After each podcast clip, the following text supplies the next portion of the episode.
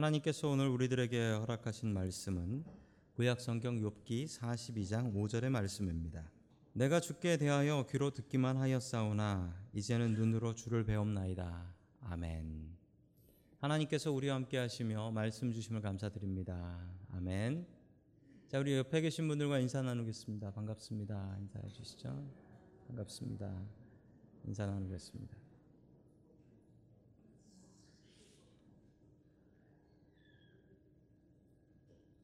자, 오늘 욥의 회복이라는 제목을 가지고 하나님의 말씀을 증거하겠습니다. 어, 초등학교 다니는 아들이 학교에서 재밌는 걸 배워 가지고 왔습니다. 그래서 아버지한테 와서 아버지 그거 알아요? 아빠. 아프리카에서는요. 지금도 아프리카에는 어떤 부족은 어, 자기가 결혼할 여자가 누군지 모르고 결혼하는 어, 그런 부족이 있대요. 라고 얘기했더니 아버지가 딱 듣더니 하나도 안 놀라면서 뭐 그걸 놀랄 소식이라고 하냐. 나도 니네 엄마랑 20년 살지만 어떤 여자인지 잘 모르겠다. 예, 살아도 속마음을 몰라요. 같이 살아도 속마음을 몰라요. 여러분 사람 속도 모르는데 하나님 속 알기 쉬울까요? 여러분 하나님의 속은 너무나 깊으셔서 우리가 그 속을 짐작할 수도 없습니다. 그런데 오늘 하나님 말씀에 보면 하나님의 뜻, 하나님의 속을 짐작하려고 발버둥 치는 사람 하나가 나오는데 바로 욥입니다. 여러분 욥은 어떻게 하나님의 말씀을 통하여 회복되게 될까요? 여러분 오늘 하나님의 말씀을 통하여 어, 우리도 회복의 인생 살아갈 수 있기를 주의 이름으로 간절히 축원합니다. 아멘. 첫 번째 하나님께서 우리들에게 주시는 말씀은 고난 중에 회개하라라는 말씀입니다. 고난 중에 회개하라. 여러분 우리가 고통 당할 때 제일 먼저 해야 될 반응은 회개입니다. 왜냐하면 성경에는 우리가 고통 당할 때 그 이유를 여러 가지로 설명하는데 그 중에 하나는 우리가 죄졌을 때 어, 벌로서 고통이 내린다라고 이야기를 합니다. 매번 그런 건 아니에요. 100%다 그런 건 아닙니다. 다른 뜻이 있을 때도 있지요.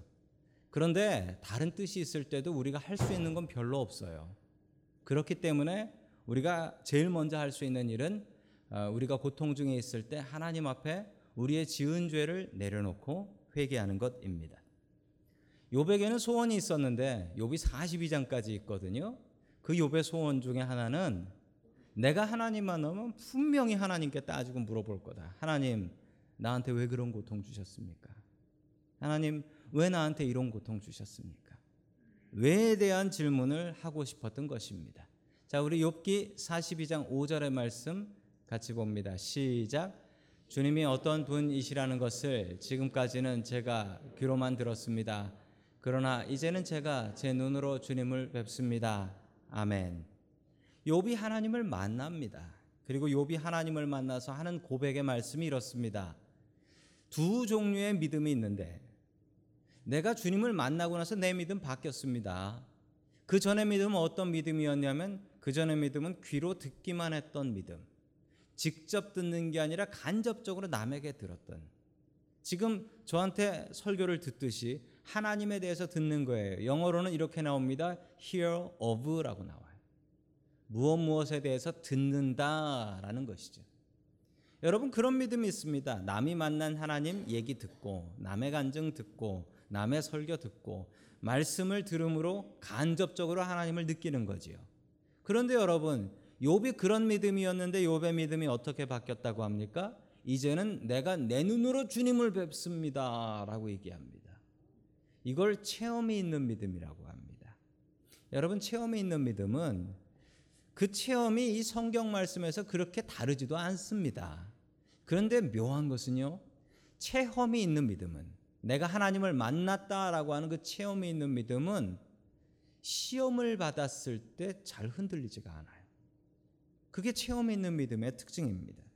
여러분 체험 있는 믿음을 소망하십시오. 하나님, 내가 남 얘기로만 듣지 말게 하시고 내가 하나님 직접 좀 만나서 내가 만난 하나님 좀 증거할 수 있게 해 주십시오. 이렇게 체험 있는 믿음 바라보는 저와 여러분들 될 수 있기를 주의 이름으로 간절히 축원합니다. 아멘. 고통당하는 사람이 제일 먼저 하는 질문은 왜입니다. 왜 나한테 이런 고통이 있습니까? 라는 질문을 합니다. 여러분 그런데 이 왜라는 질문에 답을 찾는 것은 너무나 어렵습니다. 너무나 어려워요. 여러분 인생을 생각해 보시면 인생에서 이해할 수 없었던 고통을 당하신 적이 있으실 것입니다. 내 삶에 이 일이 왜 있었을까라고 생각했을 때 그때 생각했을 때랑 지금 생각이랑 많이 다르시죠? 그때는 이런 이유 때문에 이런 고통이 있구나 생각했는데 지금 생각해 보면 아니야. 이게 다르게 풀렸어. 그런데 여러분 좀 더 살아보시면 그때 당했던 그 고통이 또 다른 생각으로 다른 이유로 여겨지실 수도 있습니다. 여러분 인생에서 왜라는 질문에 답을 찾는 것은 너무나 어렵고 때로는 어쩌면 불가능할 수도 있습니다. 그래서 왜라는 질문 대신에 why 대신에 우리가 찾아야 될 질문, 답변은 how입니다. 이거 어떻게 풀지? 이거 어떻게 해결하지? 이거 어떻게 하면 이 고통에서 벗어날까? 이 문제 어떻게 풀어야 될까? 여러분 why는 몰라도 됩니다. 그런데 how는 알아야 돼요. 차를 타가, 타고 가다 보면 가끔 그 플랫 타이어라고 하죠. 차에 박혀 펑크 나는 경우가 있습니다. 요즘 이 베이 지역에 공사를 많이 해요. 공사를 많이 하니까 이 길에 못들이 있어가지고 못을 밟아가지고 차 타이어에 플랫이 날 때가 있습니다. 여러분 그러면은 차를 그 플랫 타이어 난 사람이 제일 먼저 하는 생각은 아 이게 왜 이러지? 라는 생각을 합니다. 근데 그 사람이 계속 이거 왜 이러지? 내가 이걸 어디서 밟았을까? 어디서 밟았는지 그걸 어떻게 알아요? 왜를 아는 것이 그다지 중요하지 않습니다. 왜, 왜 밟았냐면 내가 운전을 했으니까 밟았지. 운전 안 했으면 안 밟았겠죠. 중요한 것은 왜보다 중요한 것은 how예요. 이거 어떻게 고치지? 바퀴를 갈아야 되나? 아니면 정비소가 주변에 있나? 거길 가야 되나? 여러분 why보다 중요한 건 how예요. 이거 어떻게 풀지? 홍수가 나서 집이 물에 빠져갑니다. 그런데 그 사람이 빨리 나와서 도망갈 생각은 하지 않고 왜 우리 집이 물에 잠기지? 라고 생각하고 있으면 어떡합니까? 이게 지구 온난화의 원인인가? 이런 생각하면서 왜 이 동네가 우리 집이 잠겼는지를 연구하는 자는 분명히 물에 빠져 죽습니다. 여러분, why보다 중요한 것은 how예요. how. why를 알 수 있을 때도 있습니다. 그런데 죽었다 깨어나도 why를 알 수 없을 때가 있어요. 그때 우리가 생각해야 될 건 이거 어떻게 풀지? 이거 어떻게 살지? 어떻게 도망가지? 어떻게를 생각해야 됩니다. 그런데 여러분, 욥은 끝까지 어떻게가 아니고 왜 나한테 이 고통이 있지? 왜 나한테 이런 고통이 있지? 이 생각을 하고 있는 겁니다. 여러분, 하나님께서 그 고통을 우리에게 말로 설명해 주시면 우리가 이해나 할 수 있을까요? 여러분, 사람이 그거 이해 못 합니다. 이해할 수 있을 때가 돼야 이해를 하는 거지, 이해할 수 없을 때 그 얘기를 하면 사람은 이해할 수가 없습니다. 이해하고 싶지 않은데 아무리 설명을 해줘봐야 어떻게 사람이 그걸 이해하겠습니까? 지난주에 아주 놀라운 발명이 있었는데요. 어, UC 버클리에서 그 robotics라고 하는 로봇 공학자들이 있습니다. 그 공학자들이 발명한 물건인데 여러분 들으시면 아주 놀라실 거예요. 어떤 물건이냐면 로봇 팔인데 물건을 집을 수 있는 로봇 팔이 나왔대요. 지금까지는 이게 안 됐답니다. 어떤 게 안 되냐? 물건이 섞여 있을 때 섞은 것 중에 찾는 로봇이 없었고 또 이 계란을 잡을 수 있는 로봇이 없었다네요. 왜냐하면 로봇이 계란을 잡으면 팍 해서 깨놓는데요. 여러분 계란 잡는 게 이게 놀라운 은사라는 것을 모르셨죠? 여지껏 그 마운틴 뷰에 있는 구글이 그걸 개발 해 보려고 그렇게 애를 썼는데 실패하고 버클리에서 드디어 계란 잡는 로봇이 나왔습니다. 대단하지 않습니까? 나는 그거 할 줄 아는데. 여러분 사람 중에 제일 똑똑한 사람이 한 게 그런 발명이에요. 그런데 여러분 하나님의 깊은 뜻을 설명해 주면 우리가 알겠습니까? 그 놀라운 하나님의 뜻을 우리가 설명해 준다고 알 수 있겠습니까? 여러분 why는 몰라도 우리가 분명히 알아야 될 것은 how입니다. 하나님, 내가 이 뜻은 모르겠지만 하나님 이거 어떻게 풀면 됩니까? 어떻게 해결하면 됩니까? 욥은 그것도 모르고 욥의 세 친구들에게 수많은 말들을 했습니다. 그런데 정말 두렵고 떨린 사실은 하나님께서 다 들으셨다는 사실입니다. 하나님께 한 얘기가 아닌데 친구들한테 한 얘기인데 하나님께서 다 들으셨습니다. 여러분 하나님 정말 두렵고 떨린 분이십니다. 우리 욥기 42장 3절 말씀 같이 봅니다. 시작. 잘 알지도 못하면서 감히 주님의 뜻을 흐려 놓으려 한 자가 바로 저입니다. 깨닫지도 못하면서 함부로 말을 하였습니다. 제가 알기에는 너무나 신기한 일들이었습니다. 아멘. 분명히 자기 친구들한테 했던 얘기인데 그 이야기를 하나님께서 다 들으셨다는 겁니다. 여러분 컬럼에도 있지만 제가 한국 방문했을 때 이런 일이 있었습니다. 예, 한국에 어떤 농협 시골에 있는 농협에 강도가 들었는데 아주 이상한 강도가 들었어요. 어떤 강도냐면 강도가 이제 그 헬멧을 쓰고 오토바이 헬멧을 쓰고 나타나가지고 강, 총을 들고 와서 강도질을 했어요. 그 귀한 총을 어디서 구했는지 강도질을 했는데 강도질을 하고서 도망을 가는데 금방 이제 도망을 간 거예요. 근데 자전거를 타고 도망을 갔어요. 그래서 도대체 이상한 사람이다. 권총 강도가 왜 자전거를 타고 오나 했더니 한국에는요 그 길마다 카메라들이 있어서 다 걸린다는 거예요. 그래서 이 사람이 머리를 쓴 게 머리를 쓴 게 자전거를 타고 논두렁으로 도망을 갔습니다. 카메라가 없는. 그러니까 못 잡는 거죠 경찰이. 근데 일주일 뒤에 잡혔어요. 왜 잡혔냐면 어, 논두렁으로 도망가서 자기 트럭에다가 자전거를 싣고 도망갔는데 트럭 뒤에 짐칸에 자전거가 실린 게 또 카메라에 찍혔네. 예, 그래가지고 그 트럭 주인을 잡았네. 아이고 참 한국에선 착하게 살아야 되더라고요. 카메라로 다 나라에서 다 감시를 해주시고 계셔가지고 나쁜 짓을 못해요. 한국에서 주차장에서 히렌런이라고 하죠. 남의 차 긁고 도망가는 거 그거 몇 프로 잡힐 것 같습니까? 미국에선 못 잡아요. 한국에선 검거율이 98%래요. 2%는 어떻게 숨었을까요? 여러분 그러나 그것보다 더욱더 두려운 눈이 하나님 눈이십니다. 하나님께는 2% 도망갈 수 없습니다. 100%입니다.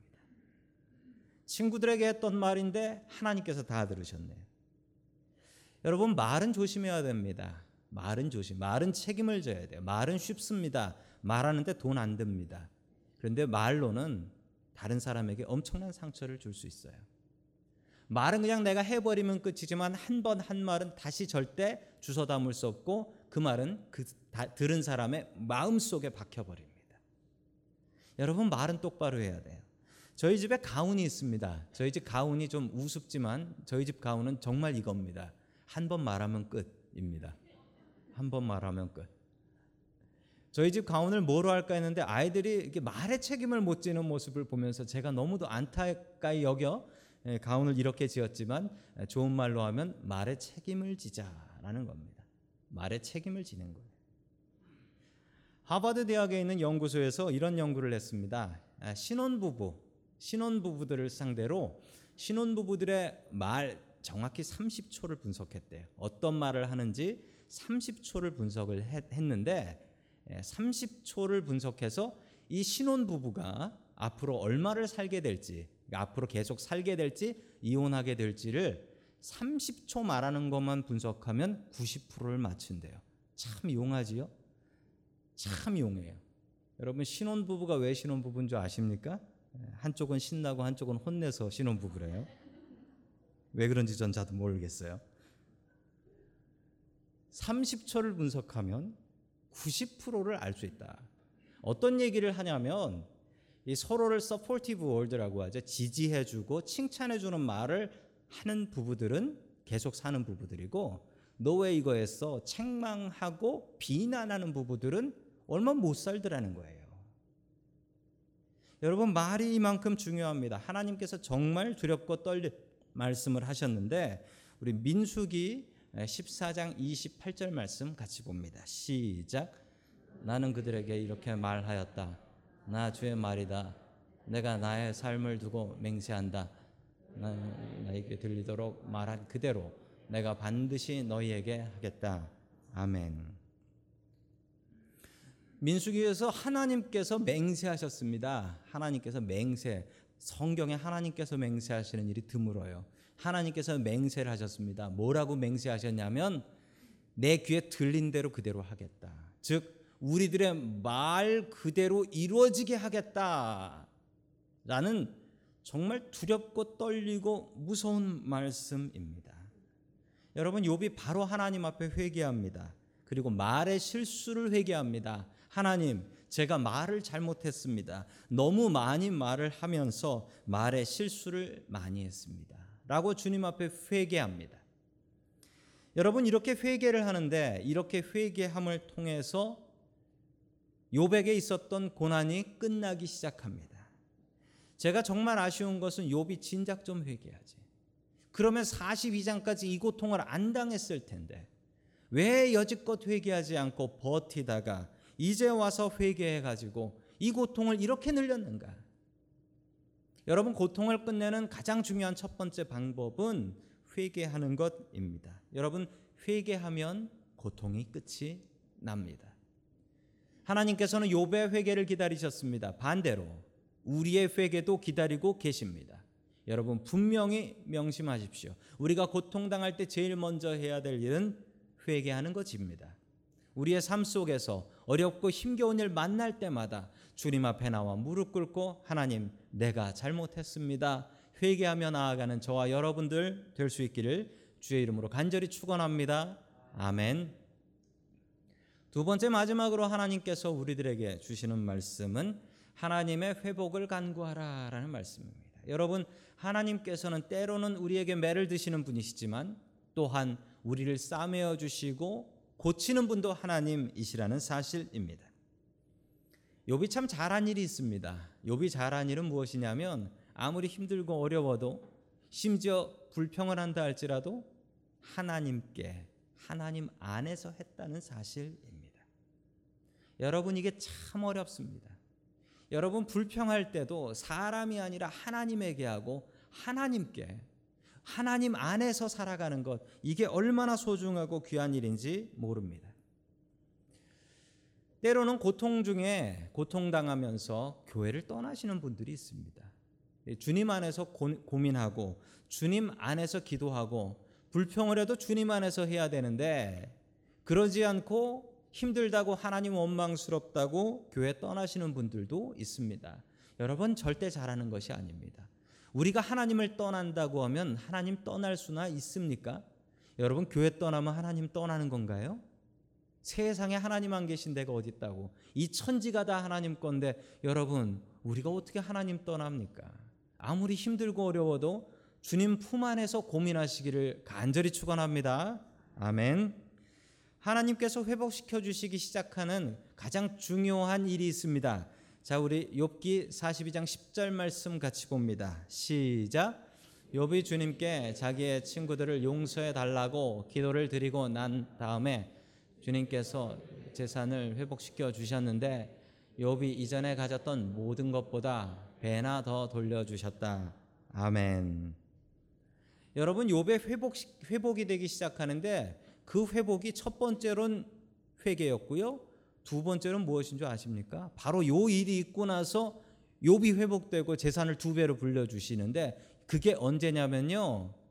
욥이 자기 친구를 용서했을 때입니다. 성경 말씀에 그렇게 나오지요. 욥이 자기 친구들을 용서해 달라고 기도했을 때 그때 하나님께서 됐다 그러면서 욥을 용서하시고 욥에게 두 배의 복을 내려 주셨습니다. 여러분 용서에는 이렇게 놀라운 힘이 있습니다. 우리가 다른 사람 용서해야 하나님께서도 우리를 용서하시겠다라고 예수님께서 분명히 약속해 주셨습니다. 여러분 세상에 참 용서할 일이 많습니다. 그런데 참 사람이 용서를 잘 안 합니다. 세상에 제일 힘든 게 뭐냐라는 이야기에 많은 분들이 사람 관계가 힘들어요. 라고 얘기했습니다. 사람 관계가 힘들어요. 직장 다니시는 분들에게 물어봤습니다. 뭐가 제일 힘드냐라고 물어봤더니 일보다 힘든 게 사람 관계예요. 라고 얘기를 했습니다. 여러분 그런가요? 사람 관계가 제일 힘들어요. 가족들 가운데 힘든 일도 여러분 사람 관계 때문에 힘듭니다. 교회에서도 마찬가지입니다. 교회에서 어떤 분이 그러시더라고요. 신앙생활보다 더 힘든 게 인간관계입니다. 라고 얘기하시더라고요. 사람 때문에 힘들다라는 거예요. 사람 때문에. 이것을 사탄이 너무나 잘 알고 있습니다. 그래서 사탄은 우리에게 인간관계로 시험을 줍니다.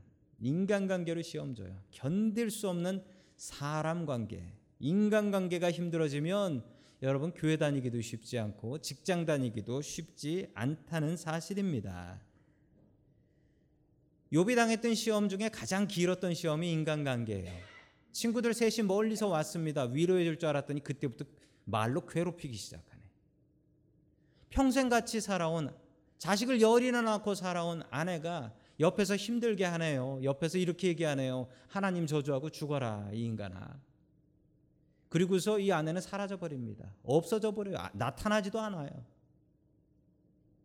여러분 사람 관계가 힘듭니다. 그것을 사탄이 너무나 잘 알기 때문에 우리에게 인간 관계로 시험 줍니다. 여러분 인간 관계 힘들 때는 하나님 앞에 기도하십시오. 그리고 용서하십시오. 용서해야 풀립니다. 용서해야 그때부터 하나님께서 풀어 주시고 복 내려 주십니다. 욥이 용서의 사람 되었을 때 문제가 제대로 해결되기 시작합니다. 여러분들도 용서의 사람 될 수 있기를 주의 이름으로 간절히 축원합니다. 아멘. 자, 욥기 42장 11절 말씀 같이 봅니다. 시작.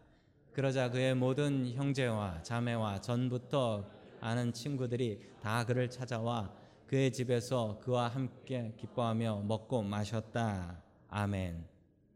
딱 하나를 했는데 용서를 했더니만 용서를 했더니만 이런 일이 벌어지기 시작하는데 자기를 떠나고 등졌던 형제 자매들, 자기 망했다고 떠났던 사람들이 돌아왔다라는 거예요. 그리고 아는 친구들도 다 찾아와서 그의 집에서 그와 함께 기뻐하며 먹고 마셨다라는 거예요. 그리고 이 친구들이 올 때 그냥 온 게 아니라 돈을 가지고 왔답니다. 돈을 가지고 와서 요백에 주고 그리고 요백에 금반지를 끼워 줬다라고 합니다. 여러분, 욥이 부자 되고 회복되고 나서 친구들이 온 게 아니고요. 여러분, 욥이 사람들과의 관계가 회복되면서 부자가 된 거예요. 그리고서 두 배의 재산이 늘어나는 일이 벌어집니다. 여러분 순서를 잘 기억하셔야 됩니다.